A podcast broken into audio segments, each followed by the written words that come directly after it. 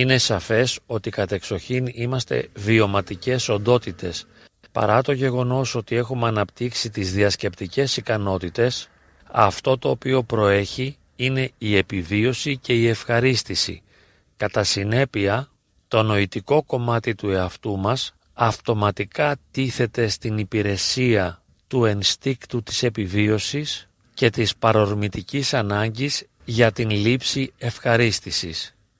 Το γεγονός ότι οι έλογες, διασκεπτικές, ορθολογιστικές μας δυνατότητες μπαίνουν στην υπηρεσία της αυτοσυντήρησης και της ευχαρίστησης έχει ιδιαίτερα σημαντικές παρενέργειες στην προσωπική μας ζωή και στις διαπροσωπικές μας σχέσεις. Και αυτό καθίσταται φανερό από το γεγονός ότι συνηθίζουμε να επεξεργαζόμαστε διανοητικά τα γεγονότα και τις καταστάσεις με τα οποία αναμετριόμαστε στην καθημερινότητα και διαμορφώνουμε έτσι την ψευδέστηση ότι οι ορθολογιστικές επεξεργασίες των γεγονότων, των βιωμάτων αλλά και των διαπροσωπικών σχέσεων είναι σημαντικές.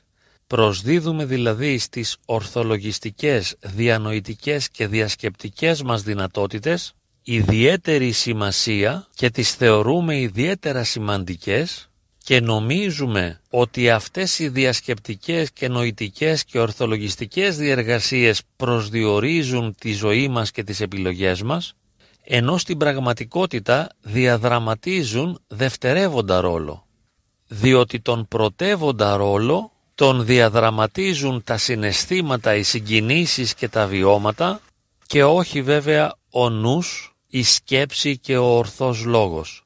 Μεταθέτουμε τα βιώματα, τα συναισθήματα, τις συγκινήσεις και τις διαδράσεις των διαπροσωπικών σχέσεων στο επίπεδο του ορθολογισμού, προσπαθώντας με αυτόν τον τρόπο να αποκτήσουμε τον έλεγχο και να ελέγξουμε τη ζωή μας και εφευρίσκουμε επιχειρήματα με τα οποία προσπαθούμε να υποστηρίξουμε ότι οι συμπεριφορές μας και οι επιλογές μας είναι έλογες, είναι ορθολογιστικές απλά και μόνο επειδή έχουμε την ανάγκη να δικαιωθούμε. Και στην πραγματικότητα, αντί να επεξεργαζόμαστε λογικά και σύμφωνα με τα κριτήρια της ορθής λογικής τα συναισθήματα, τα βιώματα και τις συμπεριφορές μας, εμείς υποτάσσουμε τη λογική στο βίωμα και προσπαθούμε να νοηματοδοτήσουμε ορθολογικά και να δικαιολογήσουμε τις συμπεριφορές μας με βάση τον ορθολόγο έχοντας ως απότερο στόχο, υποσυνείδητο τις περισσότερες φορές, την αυτοδικαίωση. Επιδιώκουμε δηλαδή στην πραγματικότητα να δικαιολογήσουμε τις συμπεριφορές και τις επιλογές μας, ώστε να αποδείξουμε στον εαυτό μας και στους άλλους ότι έχουμε δίκιο. Κατά βάθος όμως και στην πραγματικότητα αυτό που μας προσδιορίζει είναι η λειτουργία των βαθύτερων δομών του εγκεφάλου δηλαδή οι παρορμήσεις, οι υποσυνείδητες ενστικτικές διαθέσεις, οι συγκινήσεις και τα βιώματα.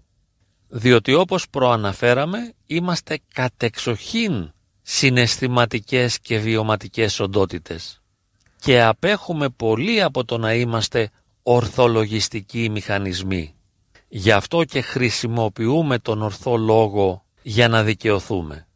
Ενώ στην πραγματικότητα και οι απόψεις και οι πεπιθήσεις και οι συμπεριφορές μας θεμελιώνονται σε συναισθήματα και βιώματα τα οποία και διαδραματίζουν τον πρωτεύοντα ρόλο προσδιορίζοντας με συνειδητούς ή με υποσυνείδητους τρόπους τις συμπεριφορές μας. Και σύμφωνα με αυτό το σκεπτικό, όταν διαπιστώνουμε ότι ένας άνθρωπος εφευρίσκει πολύπλοκα επιχειρήματα για να υποστηρίξει τις απόψεις του, τις περισσότερες φορές τα επιχειρήματα αυτά δεν θεμελιώνονται στην ορθή λογική και στα αντικειμενικά δεδομένα, αλλά σε συνειδητές ή υποσυνείδητες παρορμήσεις, συγκινήσεις, συναισθήματα και βιώματα. Θα μπορούσαμε να υποστηρίξουμε ότι ακριβώς στο γεγονός ότι είμαστε βιωματικές, συναισθηματικές και συγκινησιακές οντότητες κρύβεται η ιδιαιτερότητα του μεγαλείου της ανθρώπινης οντότητας.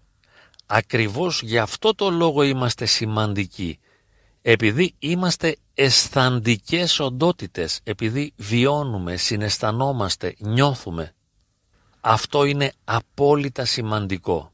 Και παράλληλα αυτή η βαθύτερη αλήθεια του ανθρωπίνου προσώπου, ότι δηλαδή είναι μια αισθαντική οντότητα, αυτό το ίδιο γεγονός είναι και η μεγαλύτερη αδυναμία του ανθρώπου.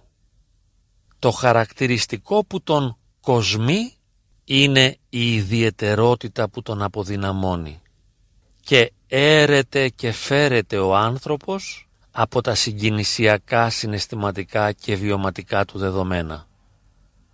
Και πασχίζει να αποδείξει ότι οι επιλογές και οι συμπεριφορές του θεμελιώνονται σε ορθολογικά κριτήρια. Σκέπτεται και προβληματίζεται και επιχειρηματολογεί και διαλέγεται.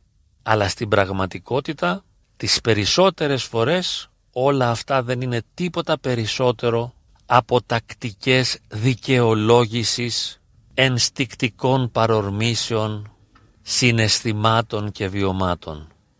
Γι' αυτό το λόγο, για παράδειγμα, όταν ένας άνθρωπος θλίβεται πολύ ή θυμώνει πολύ, είναι πιθανόν με λογικά επιχειρήματα να προσπαθήσει να αιτιολογήσει τις συμπεριφορές αυτές της θλίψης ή των εκρήξεων θυμού.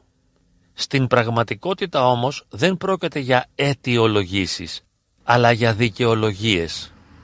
Ο άνθρωπος που θλίβεται πολύ ή θυμώνει πολύ ή προβαίνει σε ανεπιθύμητες και απαράδεκτες συμπεριφορές, επιχειρηματολογεί όχι για να αιτιολογήσει αυτό που νιώθει και αυτό που κάνει, αλλά για να το δικαιολογήσει.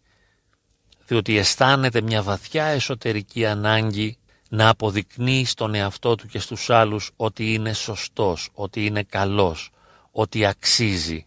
Γι' αυτό το λόγο θα μπορούσαμε να υποστηρίξουμε ότι ο κάθε άνθρωπος είναι ένας μεγάλος ψεύστης. Λέει συνεχώς ψέματα. Τις περισσότερες φορές δεν το συνειδητοποιεί, δεν έχει την δυνατότητα και την δύναμη να αποδεχθεί ότι αυτό που λέει είναι ψέμα. Υποστηρίζει ότι αυτό που λέει είναι αληθινό και πραγματικό και σωστό και λογικό. Ενώ πίσω από αυτές τις προφάσεις κρύβεται η αναγκαιότητα της αυτοδικαίωσης. Ο άνθρωπος είναι η αισθαντική οντότητα η οποία προσπαθεί απεγνωσμένα να δικαιώσει τον εαυτό του, ώστε υποστηρίζοντας την αυτοεκτίμησή του να νιώσει καλύτερα. Γι' αυτό και θα μπορούσαμε με πιο απλά λόγια να πούμε ότι ο άνθρωπος είναι το «ον» το οποίο με κάθε τρόπο προσπαθεί απεγνωσμένα να νιώσει καλύτερα. Βέβαια, τις περισσότερες φορές αποτυγχάνει αλλά αυτός είναι ο βαθύτερος συνειδητός και υποσυνείδητος στόχος του να πλησιάσει την ειδονή και να αποφύγει την οδύνη.